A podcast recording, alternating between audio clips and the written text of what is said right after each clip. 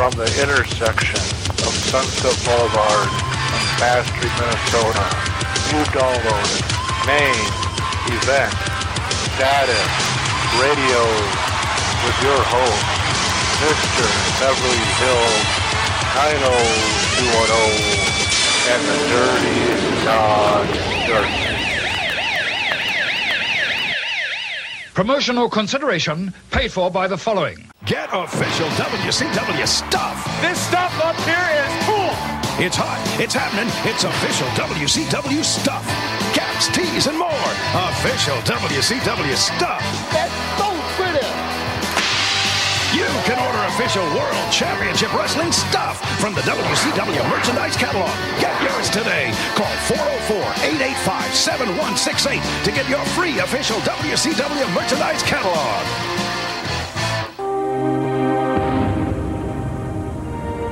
I know what you're thinking. I'm not a real athlete. I'm just a wrestler. I'm six foot ten, 328 I won boxing's Golden Gloves three years in a I row. was a national champion at the University of Miami. My jersey was retired at Florida State. I was the ultimate fighting champion. When you step through those ropes, bad things do happen. Had over 200 stitches. I've suffered a dozen concussions. broken bones. I've separated shoulders. Damn near broke my neck. blown out knees. But I still got up. This is who I am. This is what I do. I'm not really an athlete. This isn't real. Try lacing my boots. You know, ever since college, me and my brother Devon have had a real problem showing mercy. Back then, we showed no mercy in the classroom. And now, the Dudley boys show no mercy in the ring. So when THQ asked us to be the No Mercy spokesman, we naturally agreed. Wage war in all new backstage areas, perform vicious double team moves, and show no mercy in the high flying ladder match. WWF No Mercy for Nintendo 64. It doesn't get any badder than this. Rated T. How's it going, everybody? Welcome back to Main Event Status Radio. I am the Dirty Dog Darcy, doing something a little bit different today. Joining the podcast once again is Dean Stahl. How's it going, Dean? Hello. I'm good. How are you? Can't complain. So we might as well start out the podcast once again on if the if the fans uh, who are listening to the podcast haven't listened to the first podcast you're on, you, do you want to let us know about your uh, experience in professional wrestling and how you got into professional wrestling? Okay. Uh, I've been watching since uh, probably about 85. My, my first real incident with it was seeing Rocky 3, where Hulk Hogan played Thunder Lips. And from there, you know, uh, Hulk Hogan's Rock and Wrestling came out on the on Saturday morning cartoons, and that was followed by Wrestling Superstars with Wrestling, Wrestling Challenge on uh, Sundays. And because I live in the Michigan area, WWF was all we got until we got cable, and then you could see uh, NWA, WCW stuff. But even by then, it was on the decline because that was the Jim Herd years. But I followed it ever since, and currently I'm kind of a lapsed fan just because of my dislike of current product. But I am a uh, old time fan. You mentioned, yeah, yeah, you were a fan in, you know, of the WWF in '85 ish. What was it about Hulk Hogan and the WWF that got you into professional wrestling? Well, I, I loved the characters. Uh, they were they were larger than life. They were kind of like living superheroes, especially Hulk Hogan. I mean, you're looking at like Superman mixed with your dad, and that was just kind of cool. It was awesome to see him, and even though he wasn't on every you know major event they put on, it, well, he was on the major events, but like the weekend stuff, he wasn't on there. Maybe in a vignette or something, or a Saturday night's main event it was exciting because he was just big and boisterous and colorful and somebody you wanted to watch. And you know, you mentioned the Saturday Night's main event and Hogan and Rocky Three. How big was it for you as a wrestling fan to finally see WWF on Saturday nights with Saturday Night's main event? Well, that was that was pretty exciting because here it was late at night. They were bringing all the big stars out, so it, it didn't have to be the the up and coming pay per view events, which were kind of hard to get a hold of. Um, it was just another extension because you know we'd watch stuff Saturday morning, and yet we're going to get another dose on Saturday night. And my parents were kind of into it, so they would let us stay up late and let us watch it. So it was really cool. Now, how big were the big four pay per views when they were when they started to come around? Started in '85 with WrestleMania, then moving into SummerSlam, Survivor Series, and the Rumble. Well, when it started, I didn't see anything until it came out on videotape, just because we didn't have cable and we didn't have any sort of pay per view access. My best friend did, and after a while, we started watching stuff at his place. And with Survivor Series, it was you know directly on Thanksgiving night. So whenever we were at my aunt's house, who had cable and pay per view access, I demanded that we stay there until the, the show was done, much to my mother's dismay. But uh, as as things progressed into the 90s and whatnot, you know, I saw more and more stuff just because they started putting out more, and I had easier access to it. You mentioned that Hulk, Hulk Hogan was a cartoon character. Was like what you said Superman mixed in with your dad. Were there other wrestlers like the Ultimate Warrior or Randy Savage that stood out to you as comic book characters?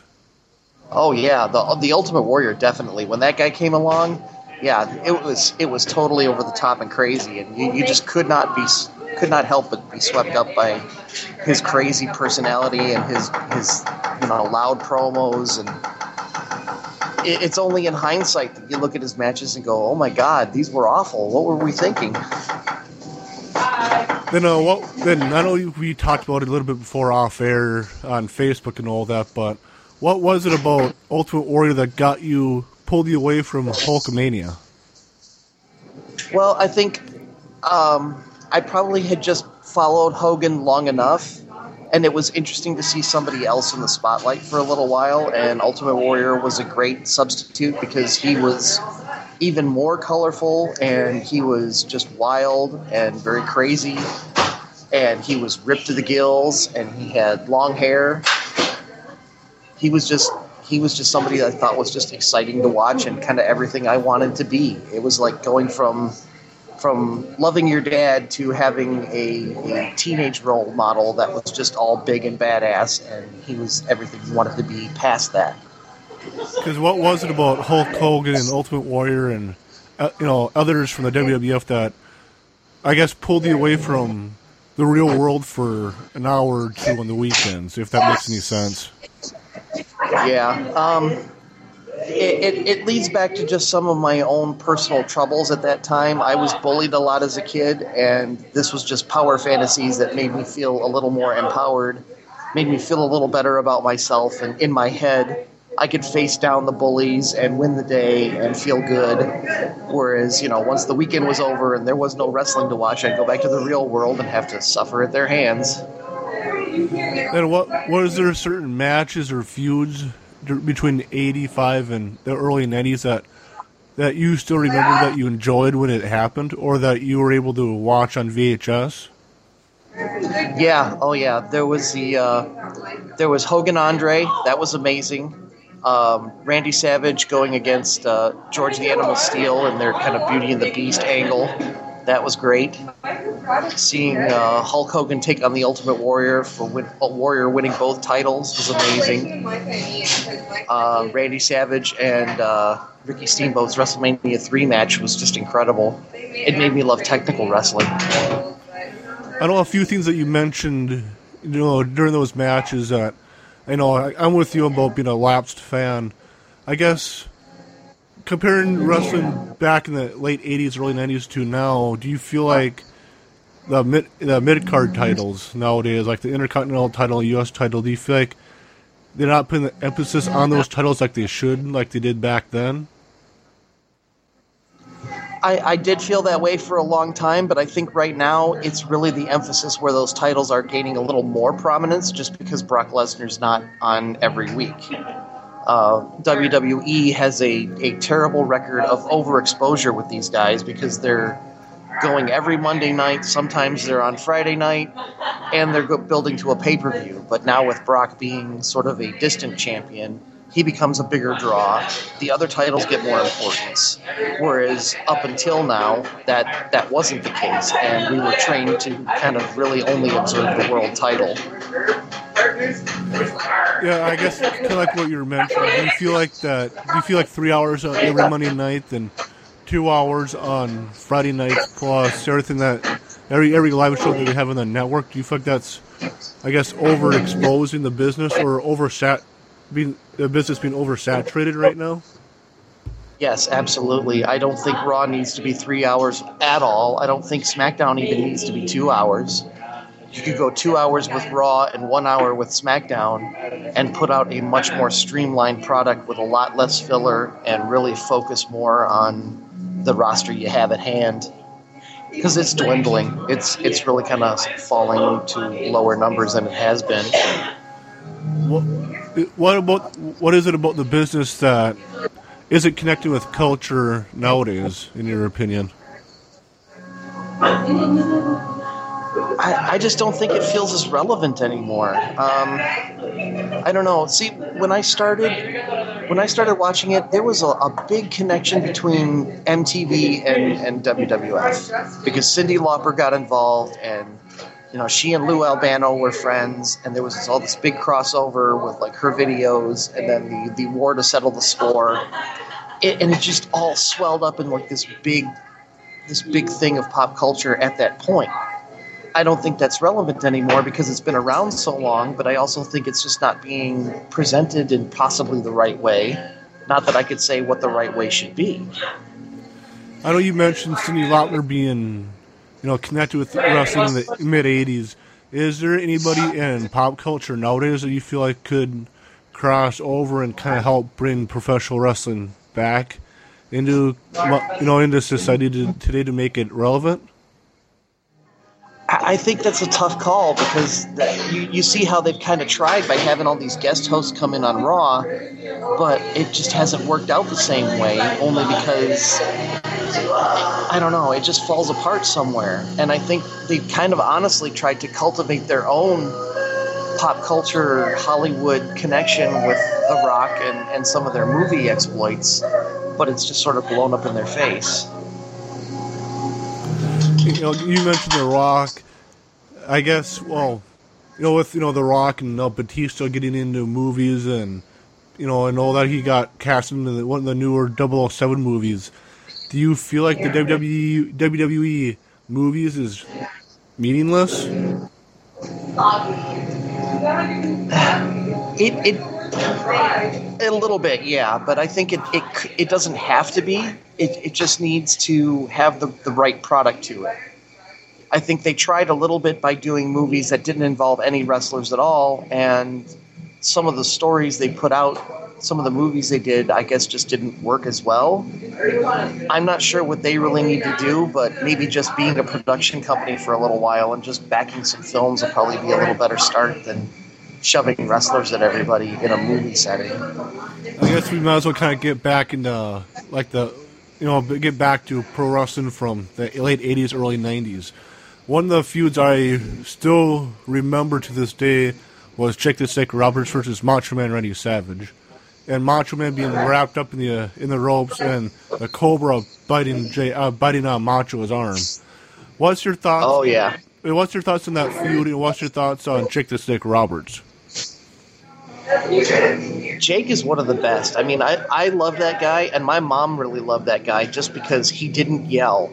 She said he was more intimidating because of how he delivered his promos with that, that you know that quiet and calculated speech, and and he just presented just such a guy you could you could truly believe.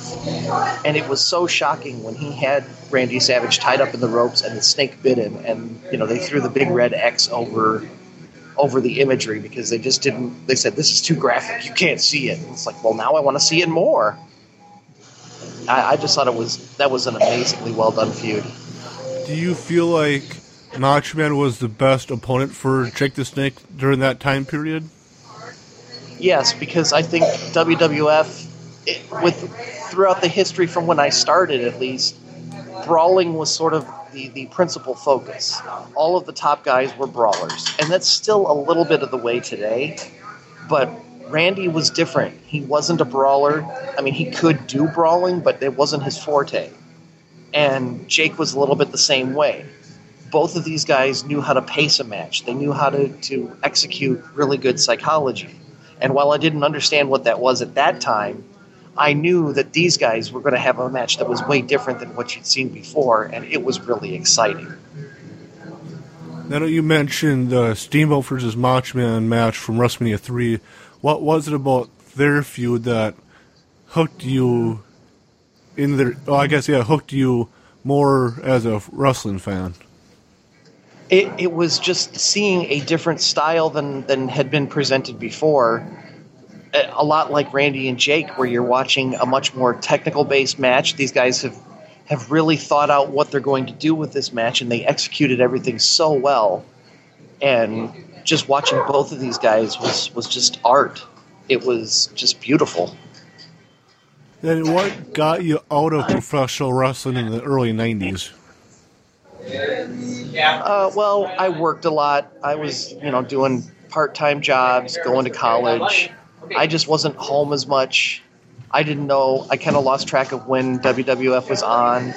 And then when I did see it, some of the characters were weird because it was like the Mantar era.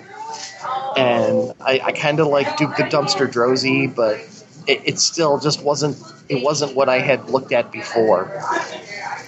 Okay, I know we talked about a little bit before, but uh, what was what, was I know you mentioned that after '92 ish is when you fell off, and I know you mentioned before like Mankind when he debuted in '96.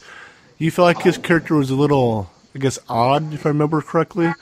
What's your oh, thoughts? Oh, yeah. What's your thoughts on that time period in the, I guess, goofy characters in the mid '90s? I when I saw Mick Foley being mankind, I, I didn't get it at first.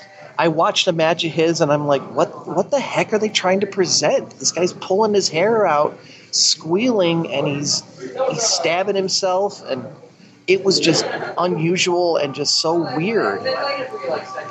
And I, I didn't know what to make of it because I hadn't been following along all that, that strictly. And it was only in subsequent years when I started to kind of get the gimmick that Mick Foley was doing and come to like Mick Foley himself that I kind of got it. And that's when the other things started changing, and Stone Cold came up, and Triple H came in, and Heartbreak Kid was a, a bigger draw it, it, was tough to get it, get into at first, but it eventually won me over. Okay, yeah, then what? Then what brought you back into pro, pro wrestling during the Attitude Era? Um, actually, it was the, it was Monday Nitro. Uh, I was living with my girlfriend at the time, and I saw Monday Nitro, and I recognized some of the WWF guys that they had brought in. Uh, I saw some of the guys from WCW that I kind of liked. You know, I like Sting, I like Luger, I kind of like Flair, depending on which side he was on. And I just kind of got excited and, and picked back up on it because it was something to do on Monday night. And it just sort of bankrolled from there. And I, I know you mentioned, you know, Mankind. I like the character he was playing pre 98 was completely different from after 98. Um, I guess what what's your thoughts on the evolution of the character of mankind from what you saw before you got back into wrestling and during the Attitude Era? Um, hmm. Well, I, I think um, I, I, can see where you're coming from on how he changed. I think the King of the Ring really slowed him down. You know, he I, there was still a few things to come where he was really putting himself at risk, but I think you know falling off a 16 foot cage is kind of like your pinnacle point there. Um, it, it, was interesting just because Mick showed so much more personality.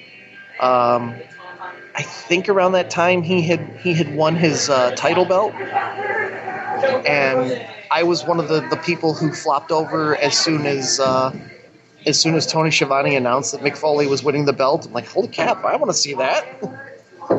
and you know Mick just showed that that uh, that overgrown kid personality that was just so much fun to to enjoy about him. I know, yeah, I know you mentioned you know flipping back and forth between channels. Did you flip back and forth between the channels a lot during the Attitude Era? A little bit, yeah. I was watching with a friend of mine, and he, I think he was a bigger Raw fan than he was Nitro, but he still liked a lot of the guys who were on Nitro. Uh, we would watch some of Raw up until he thought it was just too shocking, and then just said, "This, this is just gratuitous." Then we'd go back to Nitro. But the, I w- at that time, I was taping one and watching the other, so I was still seeing both product. Okay, I guess what's your thoughts on the characters from WCW and WWF in the mid '90s compared to what got you into professional wrestling in the mid '80s in WWF? Well, um, it's a little different, I think, because what, what the guys in the '80s they already were their characters and were just being brought in from other territories, and just you know given a direction to go on from there. And then as the the new guys came in, WWF started taking a little more executive control and saying, "This is the character you're going to be." Um, and then even even like more current day, you know, it shifted again where they're like dropping kind of characters altogether and then just saying, "Be yourself, but be like an MMA guy or something." I know we talked a little, little before on you know Facebook and all that. What's your thoughts on Hulk Hogan from the late '80s to Hollywood Hogan in the late '90s? Um, I think he got a little uh, too full of himself. You know, as with all of the reduced work dates and you know thinking that he was still the the top draw. Sure, crowds were excited for him, but I think you know his heyday was a little past. He had thinned down a bit, and you could definitely tell he was cutting back on the on the steroid thing. He just started looking older and getting older, and up until Hollywood Hogan, he just wasn't that fresh anymore. Do you feel like the whole Hollywood Hogan churn and the NWO help refreshen his career and help add on a few years to his career? Yeah, it gave him a new direction to follow. It gave him an excuse for the way he wa he carried himself through through the company, backstage as well as on screen. Because you know, a, a heel is going to act up where he doesn't he doesn't want to be in every fight. He just wants to be in the major fights. You know, he's he wants to handpick his opponents. He wants to, to game the system as much as he could, and that was kind of what felt like Hogan was doing backstage as well. So it kind of fit. It's just I think the over the NWO got quickly overblown and just became kind of a, a bloated carcass. Now, were you watching professional wrestling when Hogan turned heel in '96? Uh, no, I missed it, but uh, I came in just soon after that, so WCW was rerunning that footage quite often. Do you remember hearing from friends or whoever that Hogan turned heel? Do you remember hearing about it, and or once you finally heard about it, what was your initial thoughts, if you can remember? Um, I think I remember hearing about it from some of my hometown friends because I was living a fair distance away. But when I would reconnect with them, they told me about it, and I was I was pretty shocked because it seemed like this was the thing that would never happen. You know, you you, you ca- I carried this idea of who Hulk Hogan was for all this time, and to hear that he's now a bad guy and doing all these evil things, it's like what? How does this happen? This is like this is like Jesus coming back and saying, "You all suck." Yeah. Then uh, I guess you kind of mentioned you know, Hogan not really being around, but you know being the champion, only want to be in the main fights.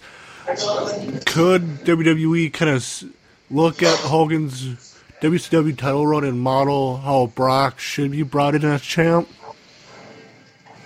Yes, and I think they're kind of letting it happen to be that way. They're not enforcing anything further or finding some other way to go because they feel like they have to have the, the title on TV every week.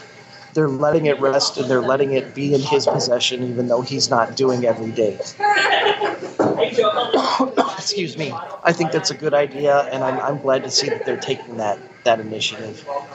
And I know we might as well kind of get into it. I know we talked about it off here, but I guess the biggest news in professional wrestling the last few weeks is the CM Punk interviews with Colt Cabana on Art of Wrestling podcast.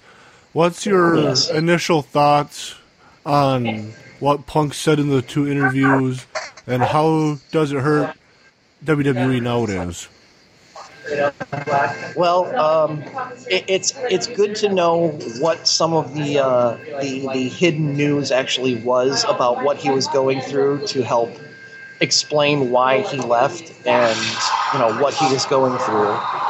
It feels kind of shameful to hear about how the company is being run, about how they're just sort of sort of burning through these guys, especially Punk, where they're you know the medical staff is not taking his his problems seriously and just trying to push it off. Um, it, it really is kind of unfortunate to hear that Vince McMahon will just kind of not browbeat, but sort of you know persuade you to go along with things and keep doing stuff, and he'll owe you one. And it's like, oh my God, don't ever let Vince McMahon owe you one, apparently, because you're just going to burn yourself out and, and probably die from it. Yeah, 'cause I, don't, yeah, 'cause I listened uh, both interviews with CM Punk last night at work, and at first first few months I was bothered that CM Punk walked out and didn't say anything, but now f- after he was finally able to talk about it, I see where he's coming from, and I'm not bitter about him walking out.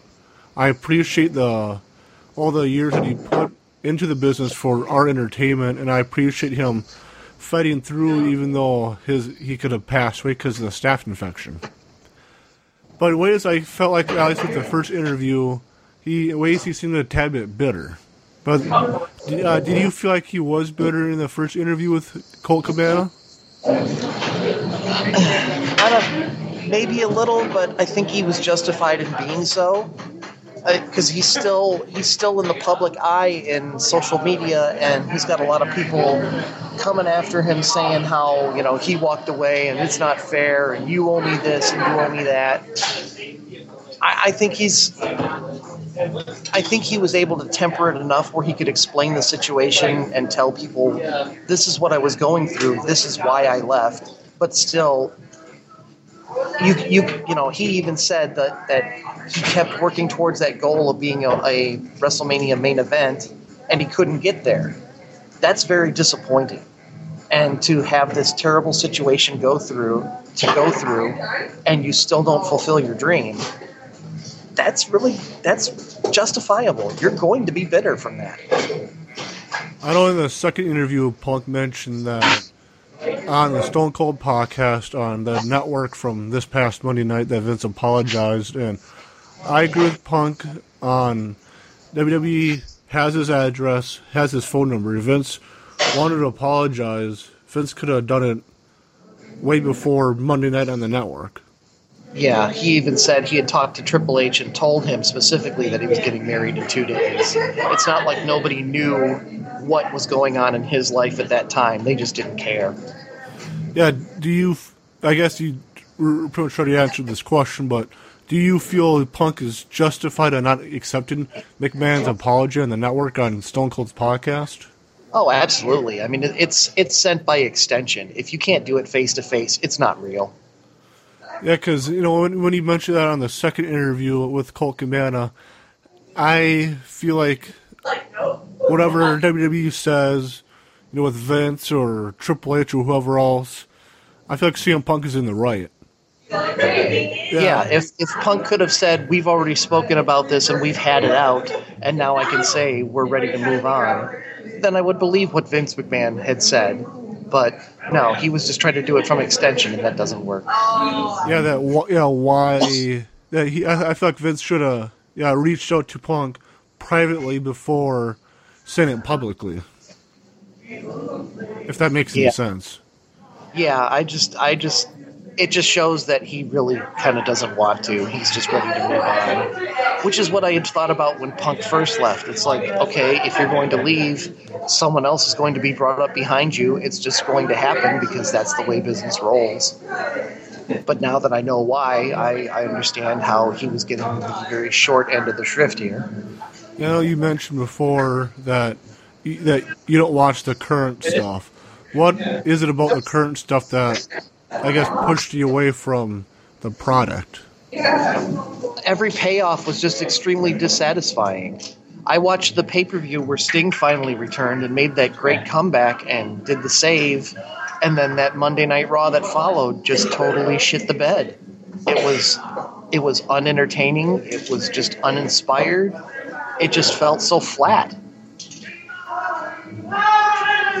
Then is there anything besides yeah, the whole whole Sting coming back and them not really mentioning it on Raw, Sting not showing up on Raw? Is there any, anything else like the lack of push for Ziggler or the lack of mid adventures nowadays? Is there any, anything else about the current product that pushes you away? Well, with WWF, I think it's the uh, or the WWE. It's I think it's the, the comedic take they're they're giving to the network now. It's something that they had such big high hopes in, and they kind of see that it's going to be a failure. It's just a matter of time. So now they're just turning it into a big joke. And I think that's pretty dumb because the, the network still has value if they were just going to put better focus towards it. They could be doing so much more with it, like they did with the Stone Cold podcast.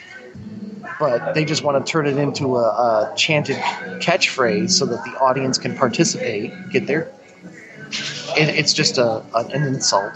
I know you mentioned the Stone Cold podcast and the network. Do you feel like once every few months have Stone Cold or Jim Ross or Chris Jericho or somebody like that bring their podcast to the network and have like a live special once every two, three, four months?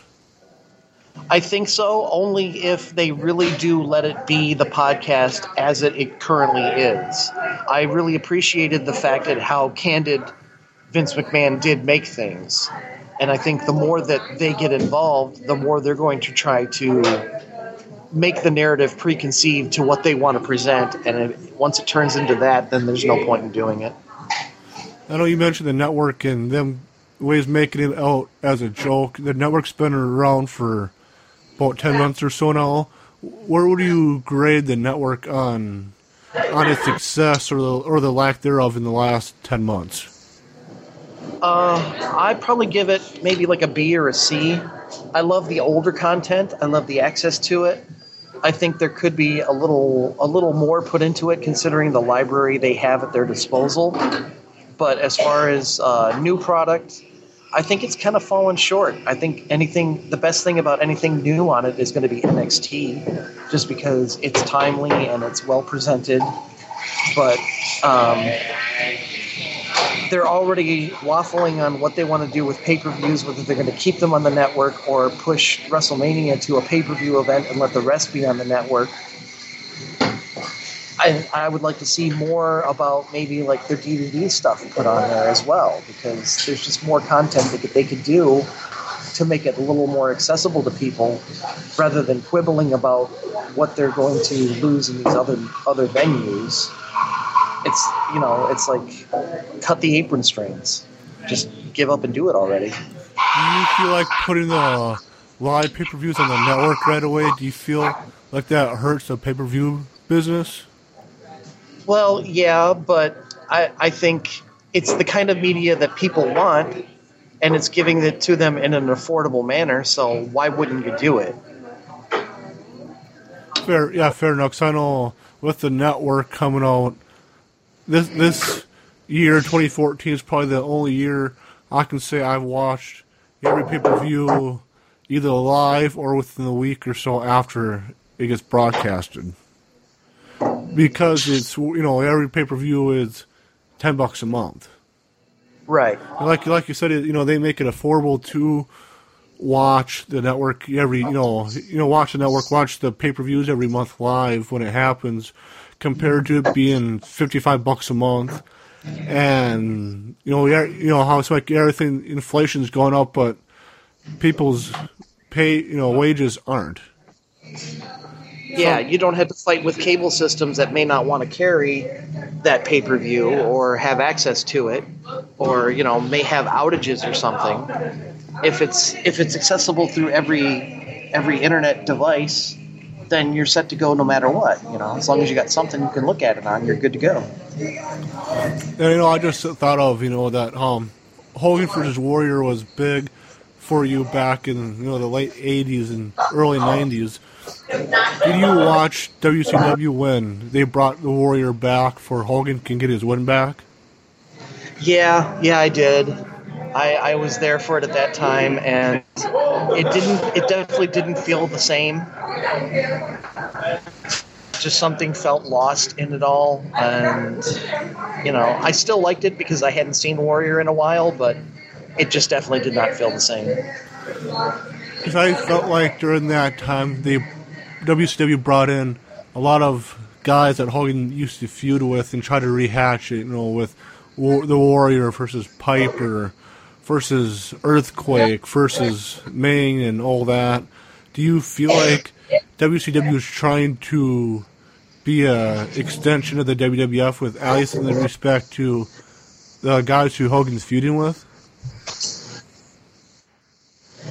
Um,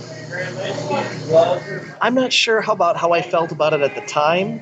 It, it just seemed like these were guys who could no longer get work at WWF, so they just found somewhere else to go. And from listening to the uh, the Hell of a Deal podcast with Kevin Sullivan, I, I hear now that it was really more of a maneuver of just keeping Hogan comfortable in WCW and making him feel a little more at ease by giving him a, a roster of people that he knew he could work with. I know you mentioned you know Kevin Sullivan's Hell Deal podcast over at MLWRadio.com, and we talked about you know Stone Cold's podcast over at PodcastOne.com.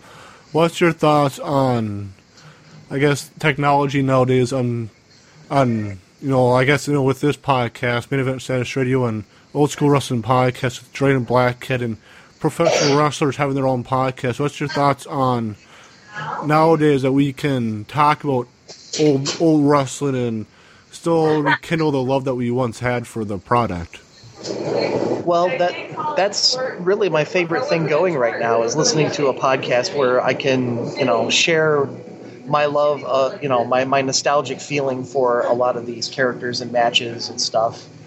Uh, I also appreciate it a lot more when the podcast feels more real, where, you know, I like Stone Cold's podcast. He's a decent interviewer. I kind of like Jim Ross's podcast. He's not as good, but still good enough. But both of those guys are shilling. They're looking to to make money as well as you know cover whatever expenses they have to put out to make their podcast. So all the ads and stuff that's kind of annoying. When it's something like Colt Cabana, where you know his advertising is really just for him about his appearances and his merchandise, that means a little more and it also means a little more when they're you know when they they really do show their passion for the product and their their fandom in a way. Then what's your thoughts on guys like you know over at MLW Radio or WrestlingObserver.com on paying for extra podcasts? What's your thoughts on? I guess I guess MLW and Wrestling Observer are kind of two different animals, but what's your thoughts on you know guys like MLW Radio? Paying for extra podcast and Wrestling Observer guys paying for journalism. Well, I, I'm uh, I'm an MLW VIP member, and I did it because I wanted more of what the what Jim Cornette was putting out, his drive-through stuff, and some of the MLW extra stuff is is really good because while like their main feed is more of their their standard interview style stuff, the things they put on VIP are just a little more organic, a little more natural, and just really interesting. Do you subscribe to the Wrestling Observer podcast at all? No, I don't. Okay, I, I I do, and I guess I do just for I can keep up with current pro wrestling because a few of my coworkers and friends are still into the product and and all that. But I feel like you know, MLW and Wrestling Observer, are, like I mentioned earlier, two different kind of animals in a sense. Because you know, like you said, that you know, MLW's you know interviews and you know friends getting together and talking to each other and look, there's a recorder, so let's record our conversations. And I feel like o- over at WrestlingObserver.com, you know, there's more journalism on bringing you what's bringing you the current news and you know kind of break down what the sh- major shows are. That's cool. I mean, if you enjoy it, go for it. It, it. To me, that just sounds a little too dry for my tastes.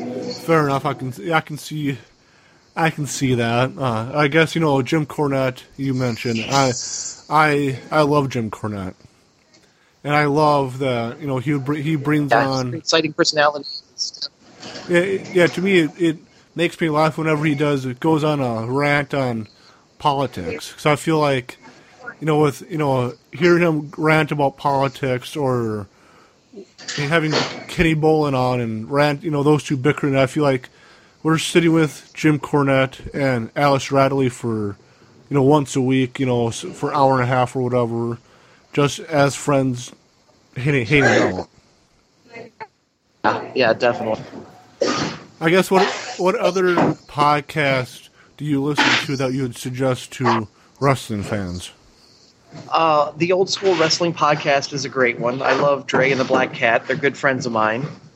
Uh, anything off of the Place to Be Nation is has got some good stuff. They do a lot of great reviews. Uh, they do wrestler spotlights.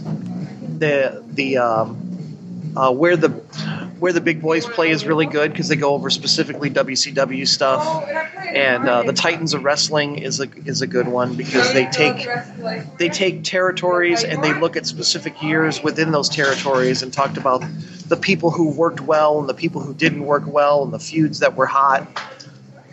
And I, th- I think that's a good overview. Okay, I guess one thing I want to talk to you about is comics. That you're a comic book artist. Yes. I guess. Uh, is there anything? Did your uh, love of comics spot off of pro wrestling from the Hulkamania era by chance? Uh, no, I was into comics before I got into wrestling, but it felt like they did kind of go hand in hand just because of the way the characters were being presented. And, you know, looking at a, a wrestling match was kind of like looking at a superhero fight. So it just seemed like it had a natural fit with each other. I, I guess the way it's for me, I feel like pro wrestling from the late '80s and early '90s more was more connected with comics than I guess the current stuff. You know, with you know the bright colors and you know the over the top cartoon characters. Oh, yeah, definitely.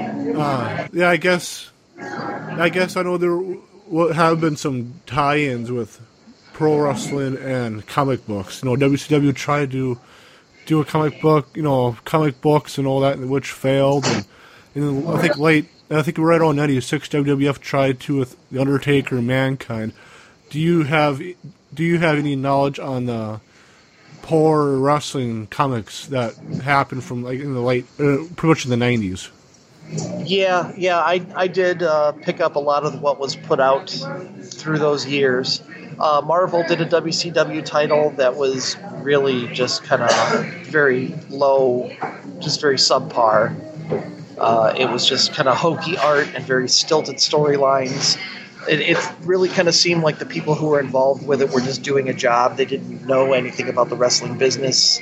But I also think Marvel just, you know, they didn't want to present what was they didn't want to present wrestling as it really was. They just wanted something that would be on the market that was tied in with WCW, so that both of them could kind of cash in.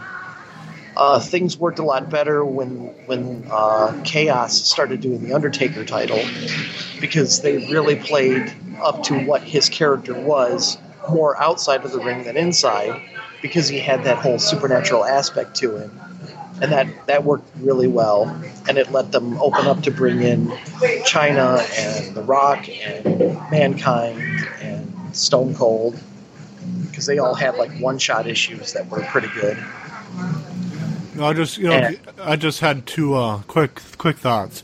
One, how CM Punk is now teaming up with Marvel to write comics. I'd like to, like to get your thoughts on that and the ultimate the Ultimate Warrior comic book. oh god the ultimate warrior comic book was was so bad just because he was definitely not a writer but he was writing the book himself and working with an artist and the guy beat up Santa Claus and took his suit for God's sakes. I mean, haha, funny joke, I guess, but still, this is how you want to present yourself as a hero. That it was, it was just bad. Um, as for CM Punk being part of Marvel, I hope that works out. I mean, he says he's a comics fan. Let's let's see how far he can go with it. I, it, is a little bit of using his stardom to kind of go right to the top at the immediate, but if it works out, great. Maybe he can keep writing more. I think if he if he really wanted to, he could have probably just started up from an indie level, but he's got the name and the stardom to to work for Marvel if they want to offer it to him. So more power to him. I know you mentioned you know Warrior not being a good writer for comic books.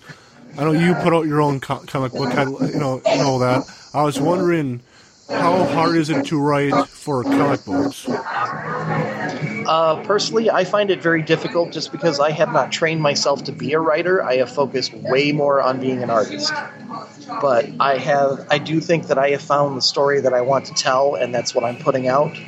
I'm trying to uh, convey the love letter that I have for wrestling, as well as to the relationship with my younger brother, where wrestling was the only thing we bonded over. Okay, let's also talk about your comic books. What you know? T- tell us about them. I'm sorry, what was that? Oh, I guess plug your comic books. And all Oh, that. Well, it's called Headlocks and Headaches, and you can find it online at headlocksandheadaches.com. Uh, what I currently do is a uh, 24 page book that goes on the website first, and then when all 24 pages are released, it goes in print. And it will be a three issue miniseries, and when that miniseries is completely wrapped up, I'm going to do a crowdsource, and I'm going to try to put out a trade paperback of the collected series and it focuses on 80s era style pro wrestling with those larger than life characters and those wacky kind of storylines and has characters that kind of relate to me and my brother as fans of the product at that time. And are you think of of doing anything more after the this series is done? Uh, I'm going to let that rest and see if a story idea comes to mind. Otherwise, I think I'm going to let it rest and move on to a different uh, subject. And I know uh, we talked about it a little before, kind of bring it back to pro wrestling. That um, what's your? I know you mentioned before about Heyman's philosophy on baby faces and the WWF versus WCW. Do you really remember what Heyman Yes. said between the two? Yes, he said that uh, the way that WWF presented their faces versus WCW is that in WWF, the heroes are always on top, and they're already at the top. And you're just watching them vanquish foes that are trying to take them off of the top. Whereas with WCW, you're watching a face who is starting from the ground up, and he is on the journey to getting to the top. And you know, you're asked to come along on his journey as he goes through the trials and tribulations of getting to the top. I I get. I know we kind of talked about this off air, but do you feel like WWF and WCW's um, baby uh, philosophy and baby faces uh, bring in two different kinds of fans to the product? Yes, it definitely does because I I think both uh, both versions of a face have appeal, but I don't think it should be all one or all the other. I think it kind of has to be a mix depending on who you're presenting and how you want to present them. Uh, when you have everybody already on top and they're just beating guys left and right because you know somebody it's villain of the week, it does get a little boring. And just like if WCW, if the guy is constantly climbing his way up and never gets anywhere, why are you backing that guy? Makes sense. And do you use Heyman's philosophy in your comic book writing? I use a little bit of both of their philosophies. I have some guys who are already on top, and they're probably all, you know, if I present them that way, they're going to be veterans who have been around a little while, so there's a reason that they're on top. But I also, I focus more on the uh, young guy coming up just because that gives the audience something of an entry level character to try to get behind and follow along with. I guess one question that I have have have to ask. Well, I guess I don't have to, but I, I want to ask is WrestleMania eight. How originally or originally they were planning to go with Ric Flair versus Hulk Hogan for the WWF title, and they didn't do that. How you know that was the period you know that you were big into pro wrestling, and shortly after you fell out of pro wrestling, how huge would it have been if they would have went with that advertisement event for WrestleMania eight? I think it, it probably would have gone over pretty well. You might have drawn in a lot more WCW fans who might have been reluctant at biting the bullet on checking out WWF. Uh, I think it, it could have been the dream match to be all dream matches, but it was just it just couldn't be. Uh, with their encounter in WCW, I think in '94 ish, was that a letdown in your opinion? Yeah, both guys were definitely kind of over. They were just sort of past their primes, and you know, it, it just didn't feel the same. And with the two matches that we got out of WrestleMania 8 with Flair versus Savage and Sid versus Hogan, I don't want obviously the Flair versus Savage match was great, and the Hogan versus Sid match was what it was. Do you feel like those two matches were better than the original advertised match with Hogan and Flair? Um, I think uh, Flair versus Savage was better, but I don't think anything with Sid has ever been what it what it could ever be proposed to be. It Sid always just seemed to be just something off, just never always, never quite there. Makes sense. Then I guess do you have? Well, might as well let you do some plugs for how can people find you on Twitter and find all find the product that you put out. Well, if you'd like to read my webcomic, you can look at headlocksandheadaches.com. Uh, if you would like to speak to me social, through social media, you can find me on Twitter at Dean underscore Stall. You can find me on Facebook under my name, but you can also find the page just for my art at Dean Stall's Dean Stall's Art Abominations. Uh, I think it's just facebook.com slash Dean Stall Art. You can find, uh, I have a DeviantArt page at deanstallart.deviantart.com. Sounds good. And uh, fans, you can listen to our podcast, maineventstatus.com. That's our website. You can also listen to us on soundcloud.com backslash maineventstatus radio. You can find Main Event Status Radio on Facebook at facebook.com backslash Main Event Radio. You can find me on Twitter at, at Dirty Dog as in D-A-W-G, or you can also find me on Twitter at I am Darcy, I-A-M-D-A-R-S-I-E. And for Dean Stall, this is a Dirty Dog Darcy. We'll catch you guys on the next episode.